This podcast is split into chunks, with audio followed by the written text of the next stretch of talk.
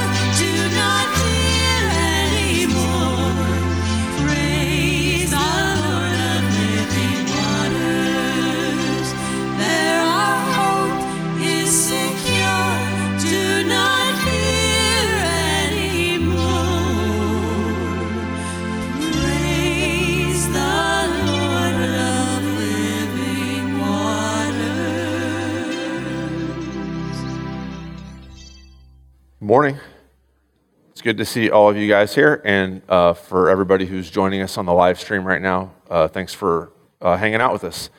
Uh, can I make a quick announcement for those of you who are watching the live stream? And I don't want to put any pressure on you at all. Some of you are not worshiping in person right now because you shouldn't be worshiping in person, it wouldn't be safe.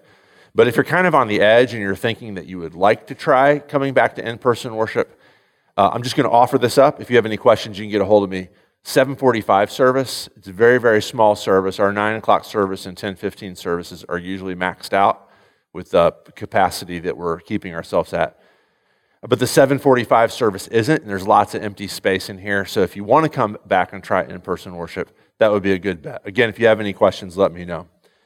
Uh, everything is according to schedule today. So after um, um, uh, third service this morning, after the 1015 service, uh, children's Sunday school downstairs briefly, youth confirmation at 1130, uh, adult Bible study on Zoom at 1230. If any of you want to participate in that, uh, shoot me a text or an email and I can get you the link.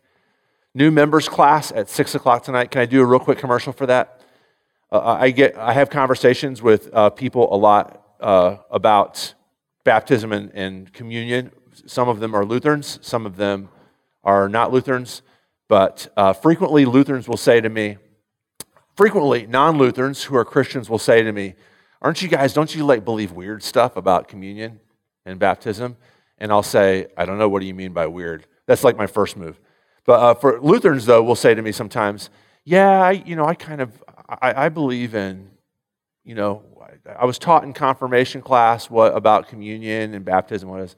And I still believe it, but I don't actually remember why. I don't remember what we talked about or anything. I just kind of hanging in there because it's what I do. If that's the position that you're in, tonight's a good night to show up at new members class. And you're free to come anytime that you want. But tonight would be a good one because we're going to talk about, uh, we're going to start talking about baptism tonight. And no, no, communion first and then baptism. And we'll talk about what the Bible says about these things. And how, specifically, how does communion and baptism fit into the story of the Bible? Not like looking for proof texts that say, oh, that proves it to me, but how does it fit into the story of the Bible? I think that'll make a lot of sense. It does to me. So uh, join us at 6 o'clock. You don't have to let me know, just show up. Um, uh, junior and senior high youth group, uh, this Tuesday evening, this Tuesday morning, we're starting the men's Bible study, uh, Every Man's Battle. Um, uh, there's a handful of us who are gathering together for that. If you want to participate in that, let me know. Uh, Tuesday mornings from 6:30 to 7:30, we'll get together and talk about what it means to be a man and fight sexual temptation, which every single post-pubescent guy in here does. Uh, your options are you can f- struggle with it on your own, or you can struggle with it in community. And uh, this is this class isn't like the answer for you, but it could be. It could be. It's a way to get together with other guys who are asking the same questions and fighting the same battles. So uh, let me know and uh, come fight that with us. All right. Last but not least, we have uh, Stacy Stocky back to talk about some youth group stuff and some mercy ministry stuff. Good morning. I want to give you a quick update on the homeless outreach that we did yesterday. Uh, this is the second time we've now gone. Our youth group went out to Granite City and we helped feed and we helped supply clothing and warm blankets and personal hygiene items to the homeless and the people who are struggling just to make ends meet in the Granite City area. I collected a lot of donations this last week. You guys brought in a lot of stuff, and I just want to say thank you for that. Um, it was cold, it was snowing, and this time my experience was totally different than last time. Last time I went, I was inside on an assembly line doing food and handing it out, kind of out the door, and then rummaging through clothes on the back tables to help find sizes of things they needed. This time, I was outside and I was out there meeting the people who were coming. Uh, when it first started at one and we opened the doors, there weren't a lot of people there. So we went down the street and we started knocking on the doors at the apartment buildings for Chestnut. Uh, they have some apartments there where they house people. And we were just telling them, hey, hot meal, hot meal, come on down. And people were coming out. And if they couldn't come out, we brought food back to them. And throughout the afternoon, it started to pick up. We had a lot more people coming. And uh, I had an opportunity to meet with one guy where he talked to me for like half an hour and he was just sharing his childhood story of trauma. He was talking to me about things he experienced as a very young boy. And the whole time I'm thinking, God, I do not know what to say to that. I, I do not know how to respond to this right now. And I just had this peace in my heart that was like, you don't have to say anything, just listen. Just listen to this guy. And so I did, and I listened to him, and you know, I I sympathized where I could, and you know, I talked to him, and in the end, he was just so, so thankful. And he's like, Thank you, thank you, thank you. Thank you for the food. Thank you for the clothes. Thank you for the blanket. Thank you for this. And he's like, I'm gonna go run home and, you know, eat my meal. He stood there while his food was getting cold because he just wanted to talk. He just wanted to chat with someone and be heard. But when he walked away, I realized that was really that was all he needed was just to be acknowledged to be important to be valued to have something to say and someone to say it to so uh, for any of you who are interested at all in helping with this um, there's a group of area churches so there's a lot of people just from churches around here who meet the second saturday of every month down at the community care center and they hand out a hot meal. The community care center, they have a food bank there, so they provide stuff throughout the week to people. But on that Saturday, we hand out a hot meal, we give them blessing bags, we help them find clothing and things that they need from the like the storage they have in the center. So uh, thank you again for everyone who donated and then throwing that out there. Um, something else, I have a new announcement for youth group. This summer, we are going on a missions trip. I'm really excited about this. This is going to be junior and senior high. So, sixth grade all the way up through 12th grade. If you're going into sixth grade or you're leaving 12th grade, you are definitely invited to come. And I also need adult volunteers because this is going to be a trip where we're getting ourselves all the way up to Minnesota. which is really exciting because our national youth gathering was in Minnesota. Miriam was there. Um, but we're going back, and this time we're going to the White Earth Indian Reservation. And we are going to partner with a church up there, Beautiful Savior Lutheran Church, and we are going to work with them to help minister to the needs of the children on this reservation. I have a lot of information about this, about kind of what's going on. So you can catch me if you want after church. I'll be out back if you want more details about how this all came into place and what we might be doing. We will have fundraisers here in the upcoming months and weeks to help fund the trip. And I don't have all the details just yet, like as far as cost and everything. We are, we are in the early stages of planning, but we do know it will be the week of June 21st through 25th. We're going to go the whole week, and we are going to serve up there to the children and the kids. The church we're going to, they had asked if we would help them also with their own youth group. They've been trying to launch one and they've been struggling, and they're really excited about us coming. And they just want us to be there and talk with their own kids in their church and help them out in that level as well. So there's that. My last thing, and I'm sorry, this is a little long. My last thing is God has really laid on my heart the need for mentorship amongst us women here in the church. So this started roughly around the same time youth group started, which was really weird, and I didn't know what to do with that. But he really laid on my heart this need that we should be mentoring one another and doing life together and helping each other out in godly biblical ways. Um, I'm going to read to you real quick. I have a lot of things here. Let me set that down. I'm going to read to you Titus 2 and why this is so important to me. But as for you, teach what accords with sound doctrine. Older men are to be sober minded, dignified, self controlled, sound in faith and love and in steadfastness. Older women likewise are to be reverent in behavior, not slanderers or slaves to much wine. They are to teach what is good and so train the young women to love their husbands and children, to be self controlled, pure, working at home, kind and submissive to their own husbands that the word of God may not be reviled. It is our job to mentor one another, to actually live out vocally and actively our faith, to be bold in our faith, to be there for each other, to be willing to say the things the world won't tell us. They're not always popular, and they're not always what we want to hear, but we need to hear it. And our church it, it's our family, it's our home. And I feel like us women, we need to be here for one another. So, starting in February, we are going to have a ladies' Bible study in person here at the church, 9 a.m. on Saturday mornings, if you're interested. If you are 19 and up, you're invited to come. You're encouraged to come. I want you to come. And what we're going to do is study through the Bible together. I have this, I forgot to show this to the first service, but this is the book that I found that is just phenomenal. It's broken up into six week sessions.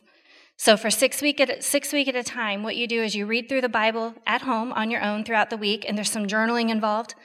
And then when we all come together once a week, we can talk about the things that we've been reading throughout that time and talk about the stuff that we deal with in our lives on a daily basis. If you're over the age of 35, you're a mentor. If you're under the age of 35, you're a mentee.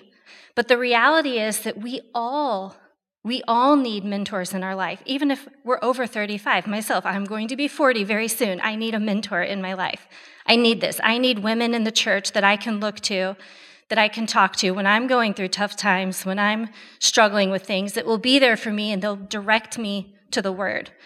Uh, you don't have to have all the answers. This is not counseling. This is not um, someone who's, like I said, providing all the answers. This is just loving the Lord and being willing to say the things that are that are important, the things that we need to hear, and directing us back to what God has to say about how we should live our lives.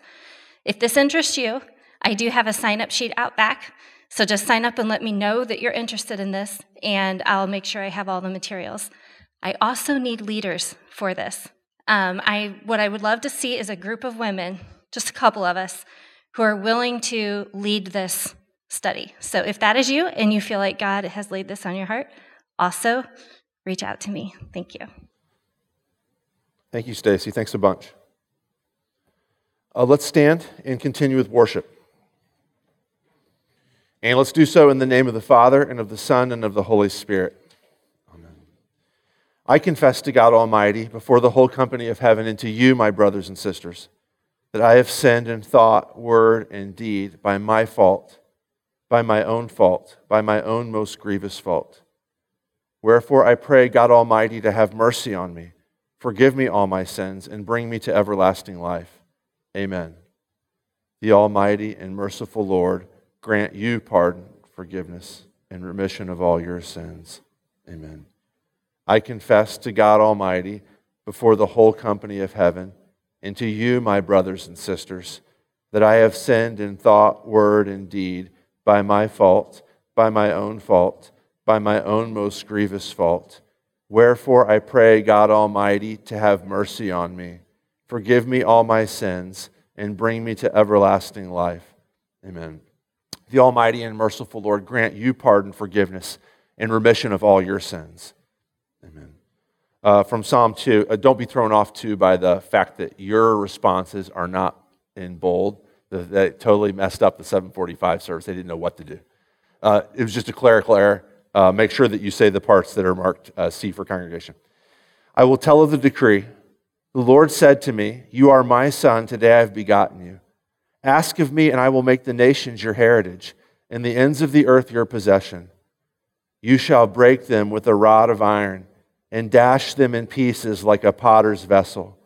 Now, therefore, O kings, be wise. Be warned, O rulers of the earth. Serve the Lord with fear and rejoice with trembling, for his wrath is quickly kindled. Blessed are all who take refuge in him. Glory be to the Father, and to the Son, and to the Holy Spirit as it was in the beginning, is now, and will be forever.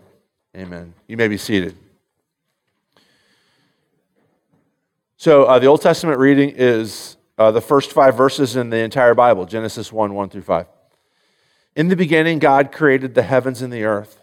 And the earth was without form and void, and darkness was over the face of the deep. And the Spirit of God was hovering over the face of the waters. And God said, let there be light. And there was light. And God saw that the light was good. And God separated the light from the darkness. God called the light day, and the darkness he called night. And there was evening, and there was morning, the first day. This is the word of the Lord.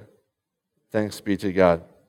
Epistle reading is from Romans chapter 6. We uh, actually uh, read and studied through this several months ago here. It's just a fantastic text, text and, the main theme of this text is union with Christ.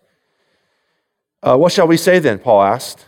Are we to continue in sin that grace may abound? If you, remember from several months ago, he's answering the question if grace covers up all my sin, and grace is so much stronger than sin, then why don't I just sin as much as I want? Because there's always going to be grace to cover it up.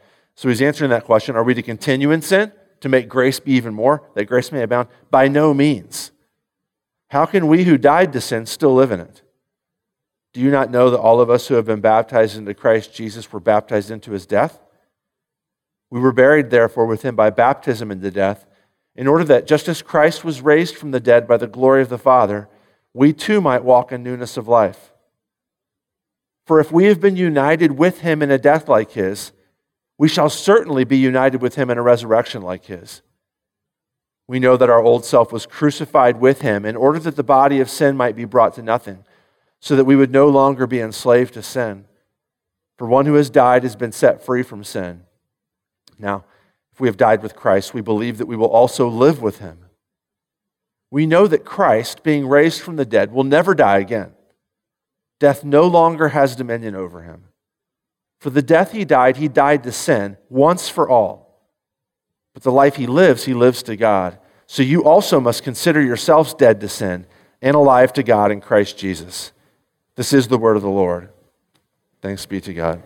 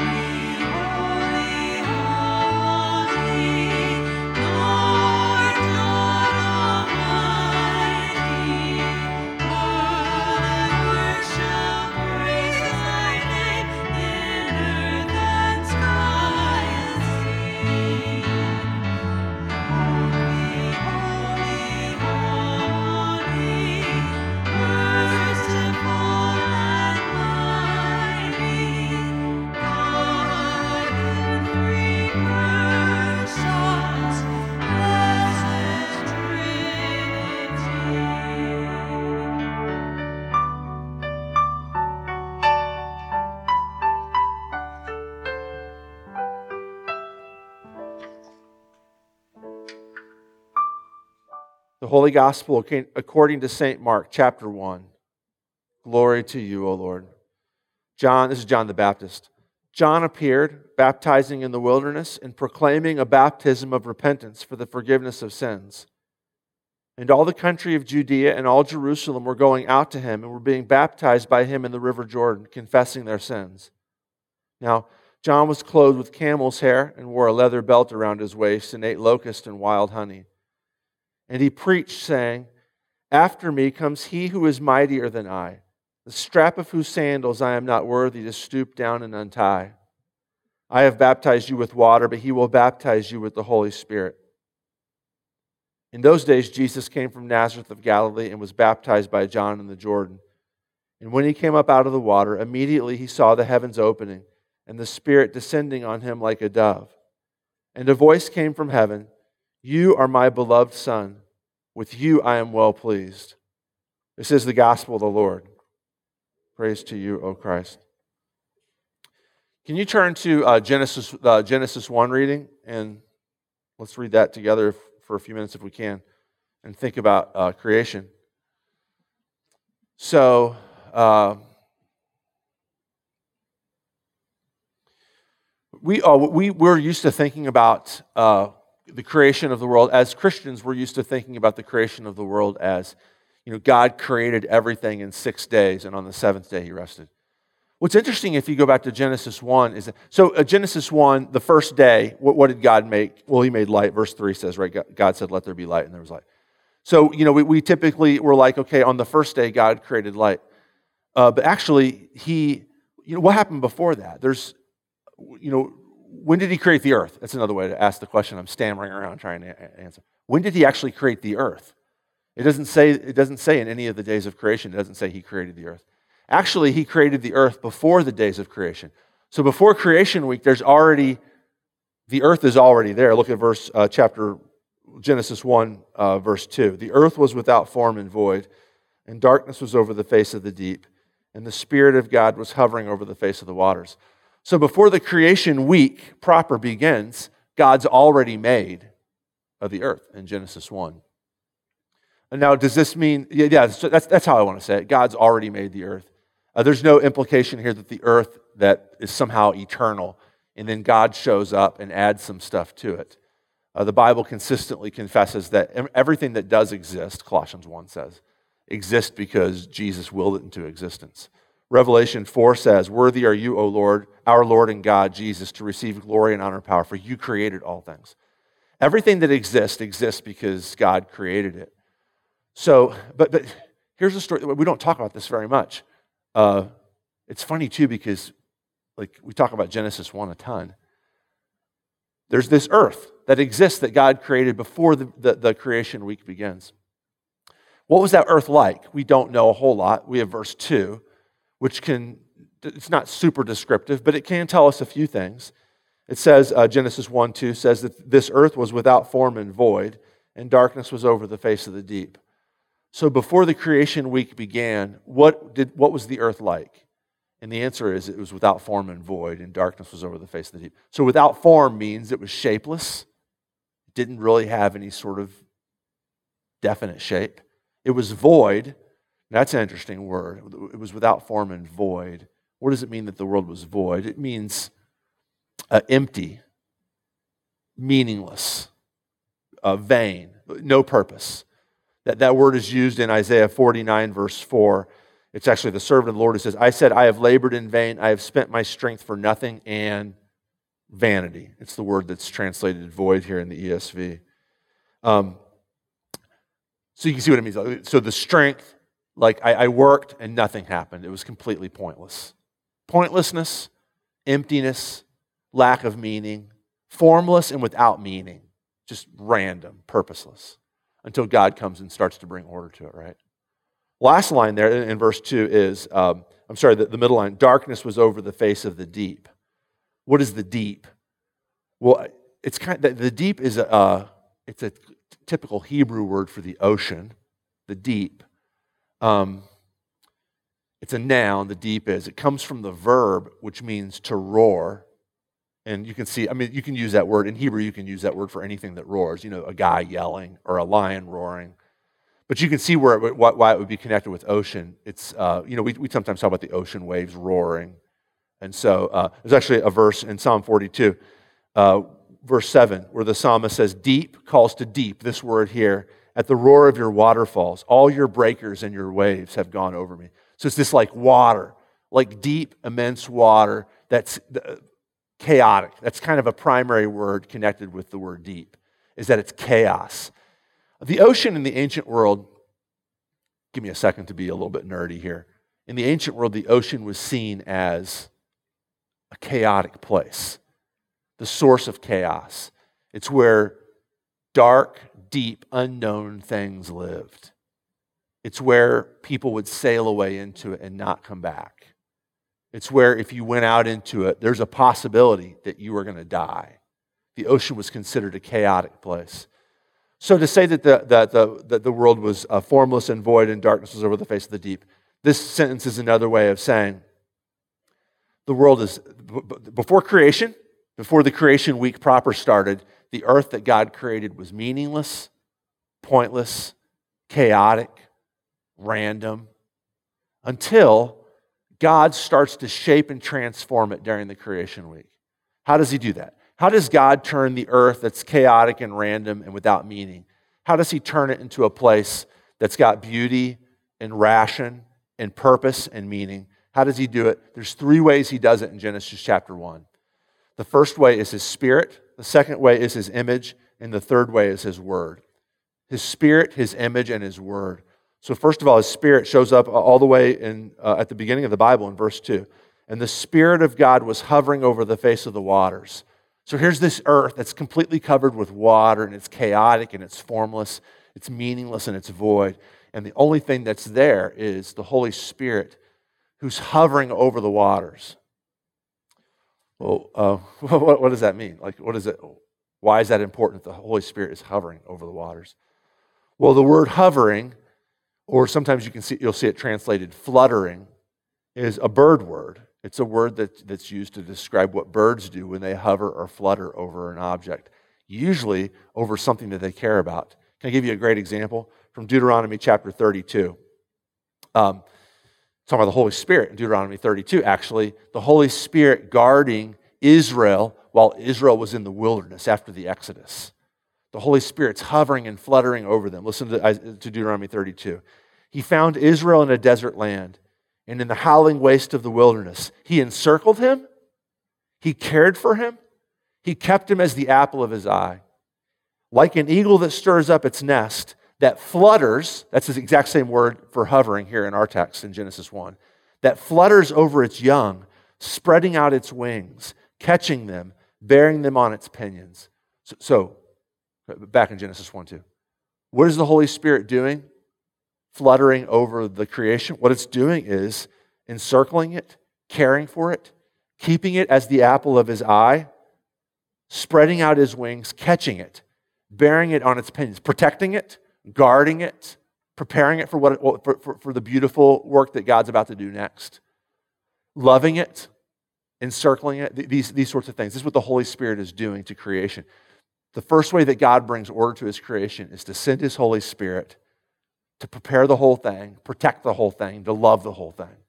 All right? That's what the Holy Spirit does. The second way is his image. When God wants to bring order and purpose to his creation, in Genesis chapter 1, the primary way he does it is to create an image of himself, a mini me, and put it on the earth and say, You're in charge now.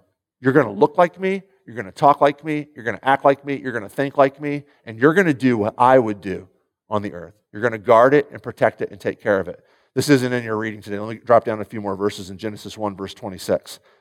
Then God said, Let us make man in our image after our likeness. So let's make somebody who looks an image of us, who looks like us, and let them have dominion over everything. Who has dominion? Yahweh has dominion. The Creator, God, has dominion over all things. But he says, Let men and women, let, let my human creations, my many me's, have dominion in my name over all of this, to bring order and beauty and peace and stewardship over it. So God created man in his own image. In the image of God, he created him. Male and female, he created them. So God uses his image in Genesis 1 to bring order and prosperity and beauty to his, what was originally a chaotic and formless and random creation. That's the second way His Spirit, His image. And the third way is His Word, right? I mean, this is, we talk about this a lot when we do confirmation with the kids or with the new members class with the adults. How does God create everything? It's, most of you who are believers would know the word. He does it by the word of his mouth, right? Verse 3 in our text says, And God said, Let there be light. When God wants to bring light to a dark creation, he says it, and it happens. His word is powerful, and he brings order and peace and security and meaning and purpose through his word. So these three ways. That's basically what Genesis 1 is doing, is saying God uses his Holy Spirit, he uses his image in humans and humanity, and he uses his word to bring peace and order to the, to the world. Okay.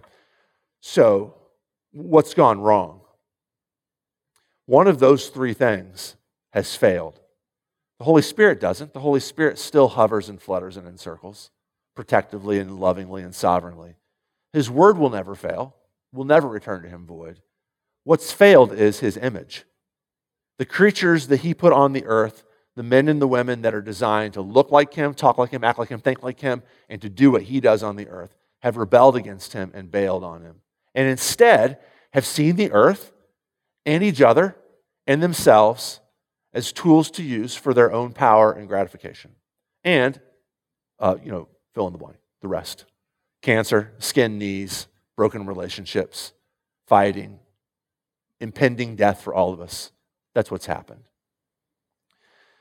In fact, let me, let me say this. In fact, all of the struggles that go on in the world and in your own heart are all attempts by the enemy and by our own flesh and by the culture to drive us back from the beauty and order and safety of God's creation to the chaos, the primeval chaos, disorderliness, and meaninglessness pre Genesis 1, verse 3. That's, everything that's going wrong in the world is an attempt to push us back to meaninglessness, chaos, emptiness, pointlessness, everything. So, what does this have to do with right now? Actually, I was going to preach a totally different sermon this week. On, on, on Monday and Tuesday, I was pre- preparing something completely different. And then uh, several of you, now, usually if one or two people are like, hey, I'm worried about this, it's kind of something I'll talk about with them one on one.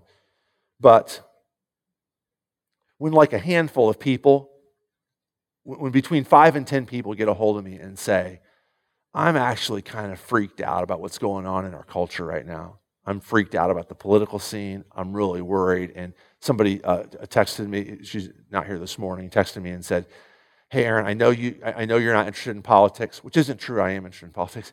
I know you're not interested in politics, but can you say something about the political situation right now and like tell us that God is in control? And I was, okay, sure, I can do that. But when a bunch of people started to say stuff like that, I thought, I, I, we should probably talk about this, right? So a lot of people, a lot of you are scared right now or worried, maybe scared, scared's too strong for some of you, but, but worried and a, a lot of you, it has to do with the political situation. Can, can I tell you this? And uh, I always have to do this caveat. First of all, a couple caveats. First of all, I don't dislike politics. I'm super interested in politics. I just don't think it's the answer. Second of all, there are godly politicians. So when I say what I'm about to say next, I'm not saying every single person who votes, who serves in public office, is meaningless and pointless. I'm not saying that, but I am saying that the political system as it is belongs on the side of chaos and meaninglessness and the void, and it always has. You don't believe me? Let me read to you from Isaiah 40, classic text on the lordship of the Creator God. And he says this All the nations are as nothing before God. And he uses the word for void. Before God and his plan, all of the nations are empty, meaninglessness. And then he goes into this, he, he moves from there into this discussion on his power as the creator.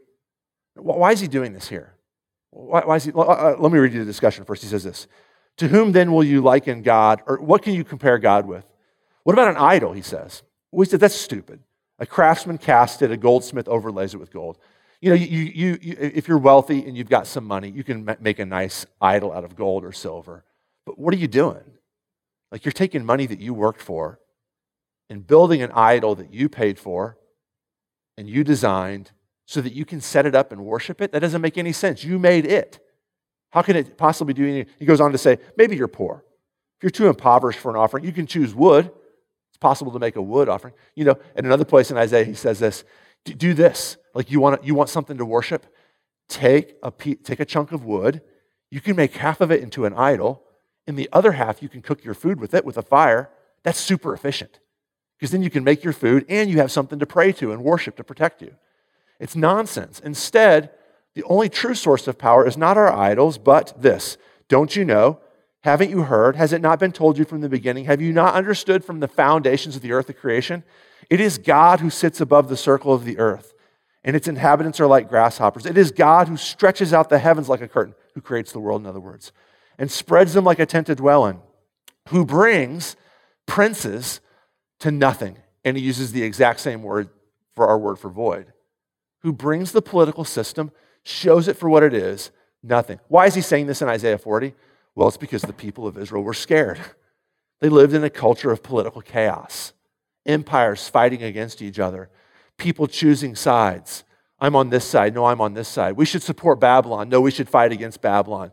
No, we should pretend like we're supporting Babylon, but go to Egypt and get help all these divisions, and all of it lurking over their heads, the fear that whatever, whatever power gets in charge is going to destroy us, is going to chew us up and spit us out. And what God says to the people in Isaiah 40 is forget about that. The political system is void, it belongs on the side of the emptiness and nothingness. I am the creator God, and I come to bring order and peace and light. Trust in me. This is why Isaiah 40 ends up with a fantastic uh, verse. That, those who wait for the Lord, he, wait for the Lord is not like this okay, I'm going to sit and pray and hope that you talk to me. Wait for the Lord is don't trust the political system in Isaiah 40. Those who wait for the Lord will renew their strength.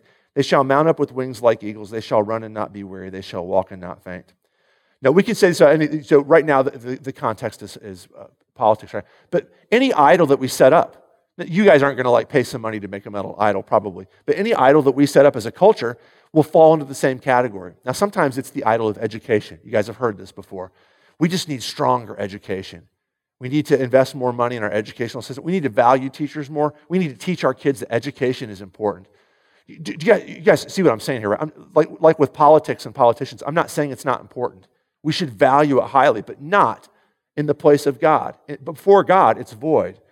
Educational system is the same way. I believe in education. I've been in school almost my whole life, either attending school or teaching school. I totally believe in it. But that's not working for us. Our culture is not getting any better the more we invest in education. The more we convince our, our kids that you need, okay, college, you got to finish college. Wait a minute, we say a few years later. No, no, you need a master's degree. No, no, wait a minute, you need furthering education. The more we do that, the better, the, the things don't get better, right? I'm not, I'm not saying like don't go to school. I'm in school. Don't, I'm not saying that. I'm saying it is, it is void before the face of the Creator God. A couple of other examples here economic reform. You, you hear this a, a, ton too. You know, whatever, whatever side of the uh, ideological spectrum you're on, economic reform is important. It's void. It cannot fulfill what it promises to fulfill.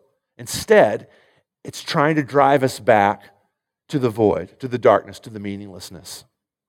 Stronger families, you'll hear this said. You know, what our culture needs is stronger families. No, no, it's void. I believe in strong families, totally. But that's void.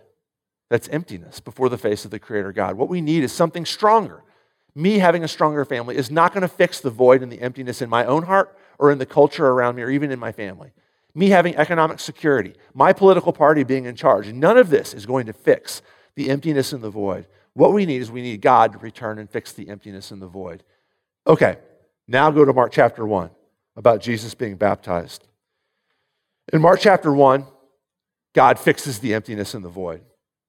God takes the chaos of this world the purposelessness of this world, and he makes it beautiful and he gives it meaning.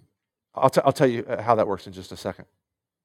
First of all, in Jesus' context, political darkness is the name of the game.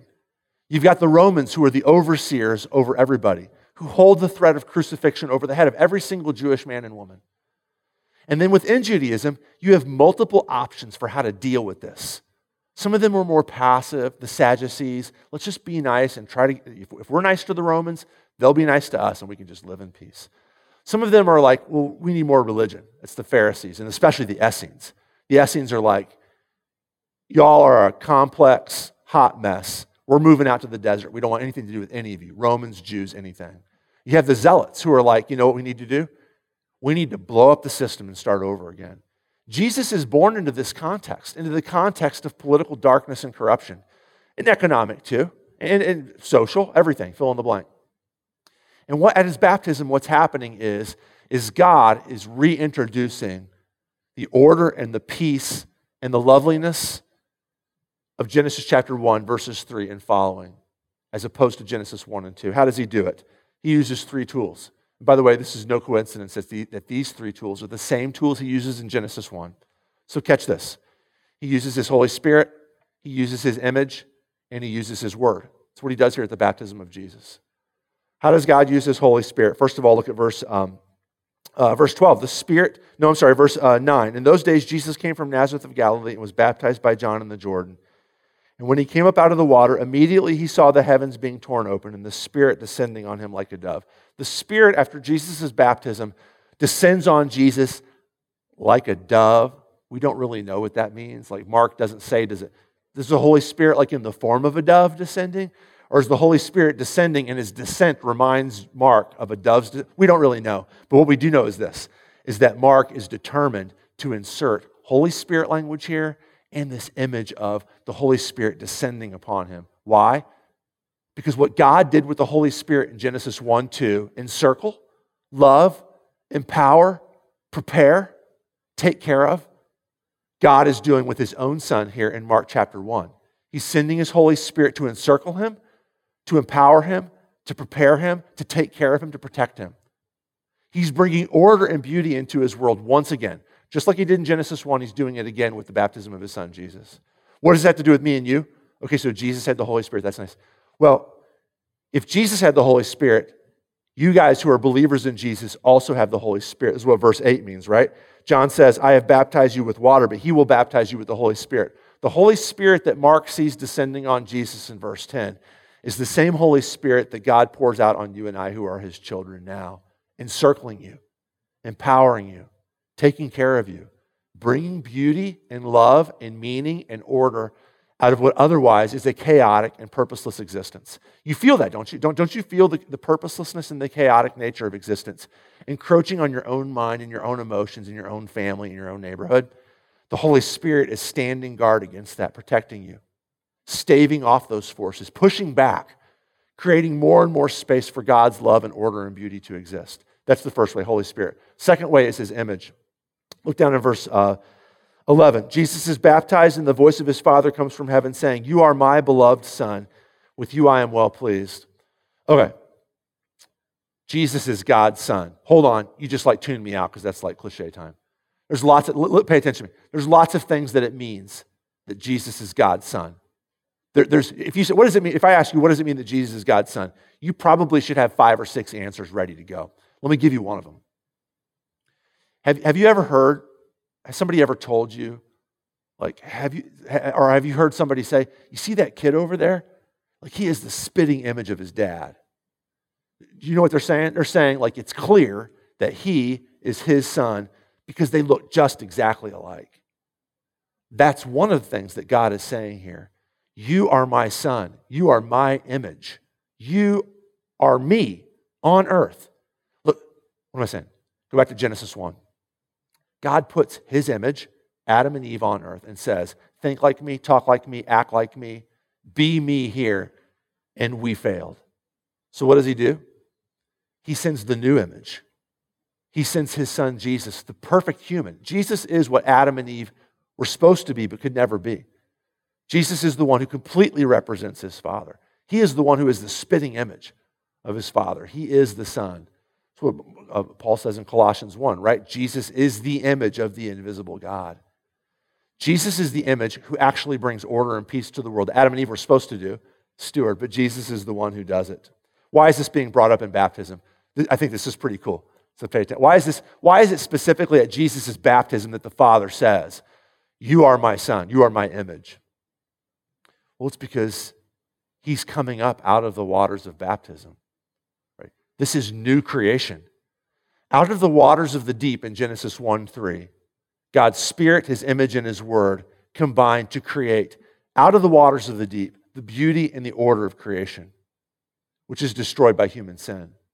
but now out of the waters of the deep, out of the waters of chaos and meaningless and hopelessness, Jesus comes up out of these same waters.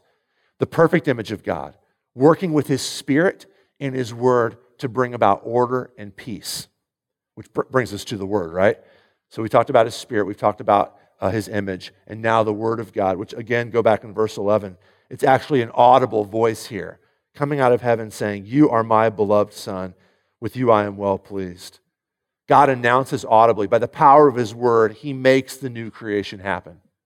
You are my beloved son. With you I am well pleased. What does this have to do with us, me and you? Well, if you've been baptized into Jesus Christ, what's true of Jesus is true of you. For those of us who have been baptized, so, so say this again. I, I, should get five cents for every time I say this, and then I'd be rich, and I would take you all guys, take you all out to a nice dinner. God did not save you to take you to heaven. Completely uninterested in that. Do you understand?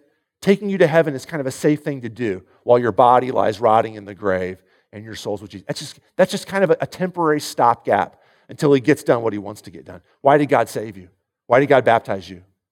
So that you could be with, combined with Jesus and you could be a part of the threefold agent for bringing order and beauty and peace and wholeness and meaning into his fallen, broken, meaningless, chaotic world.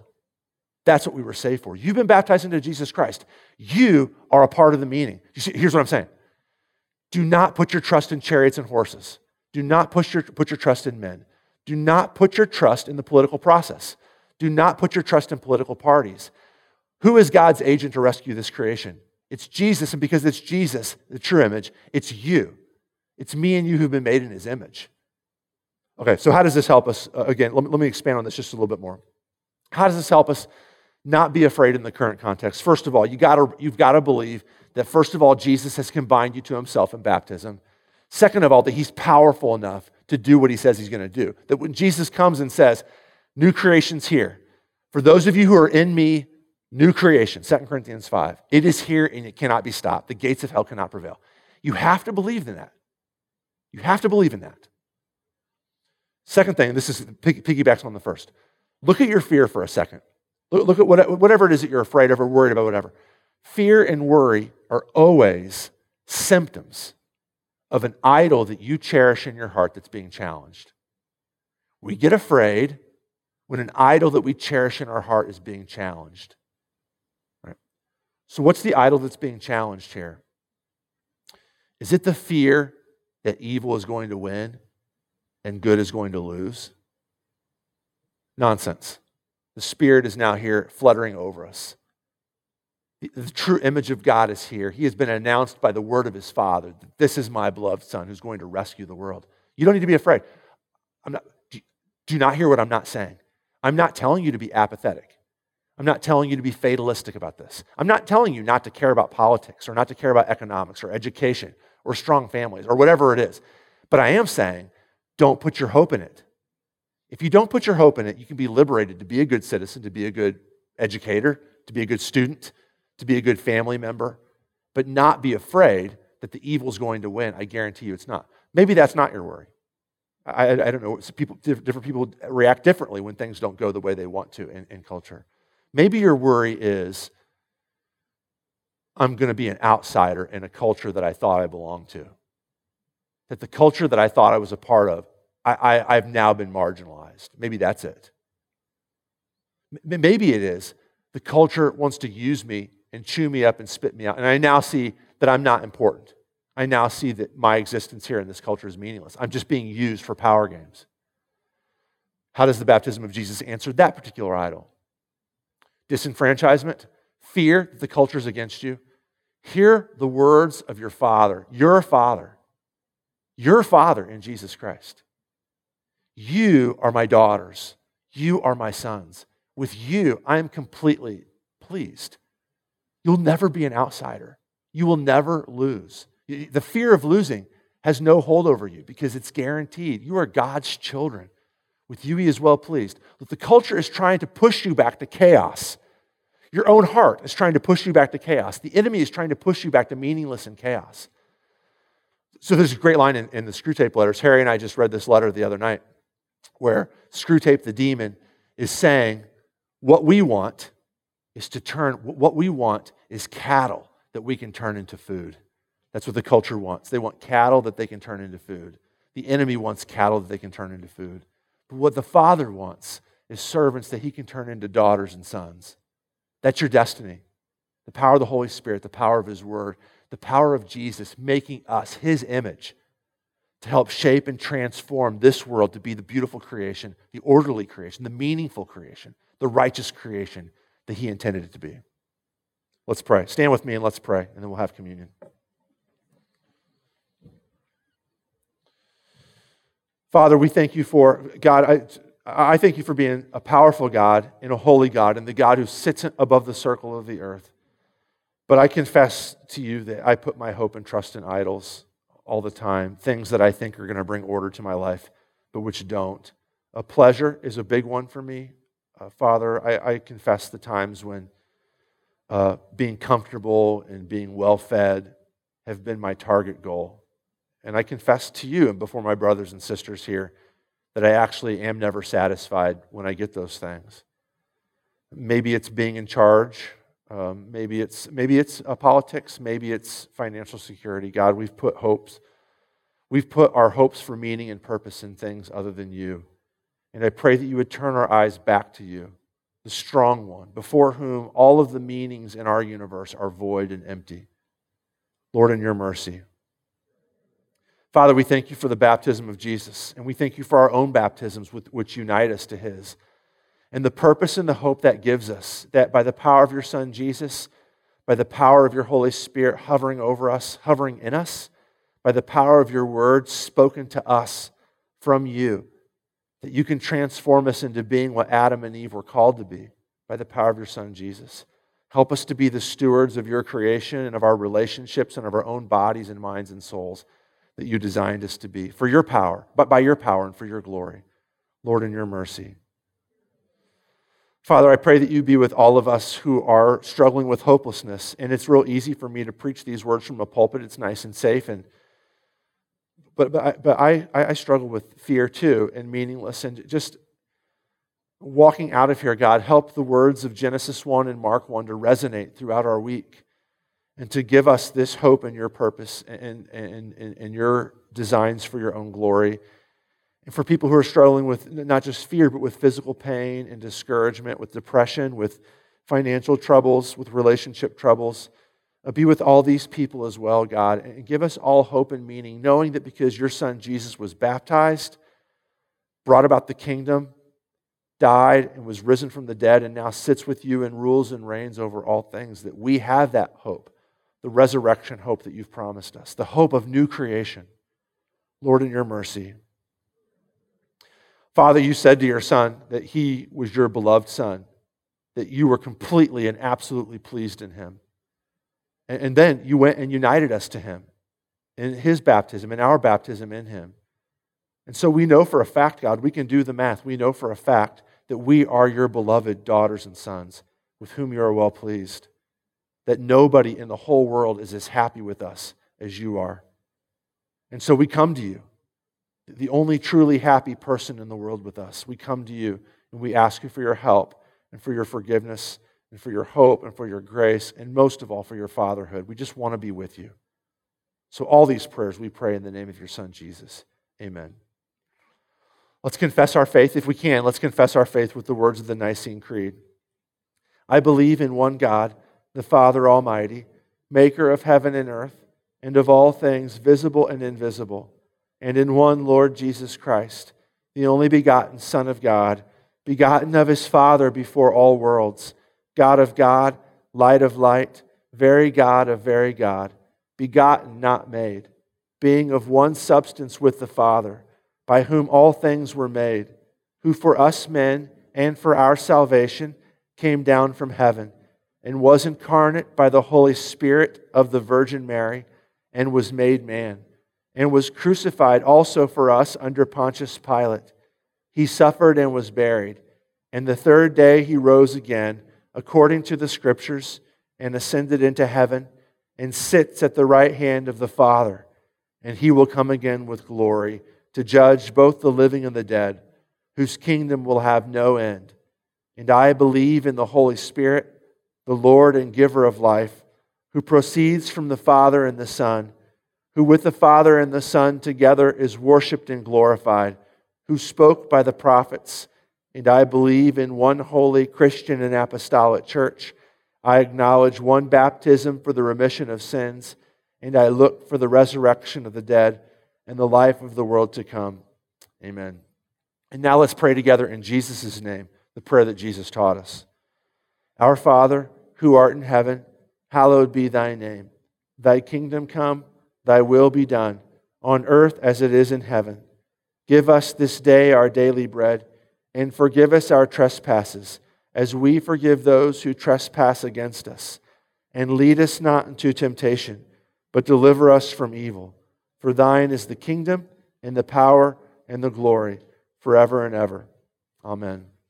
Our Lord Jesus Christ, on the night when he was betrayed, took bread, and when he had given thanks, he broke it and gave it to his disciples and said, Take, eat. This is my body given for you. Do this in remembrance of me. In the same way, he also took the cup after supper, and when he had given thanks, he gave it to them, saying, Drink of it, all of you. This cup is the new covenant in my blood, shed for you for the forgiveness of all your sins. Do this as often as you drink it in remembrance of me. The peace of the Lord be with you always. Amen. You may be seated.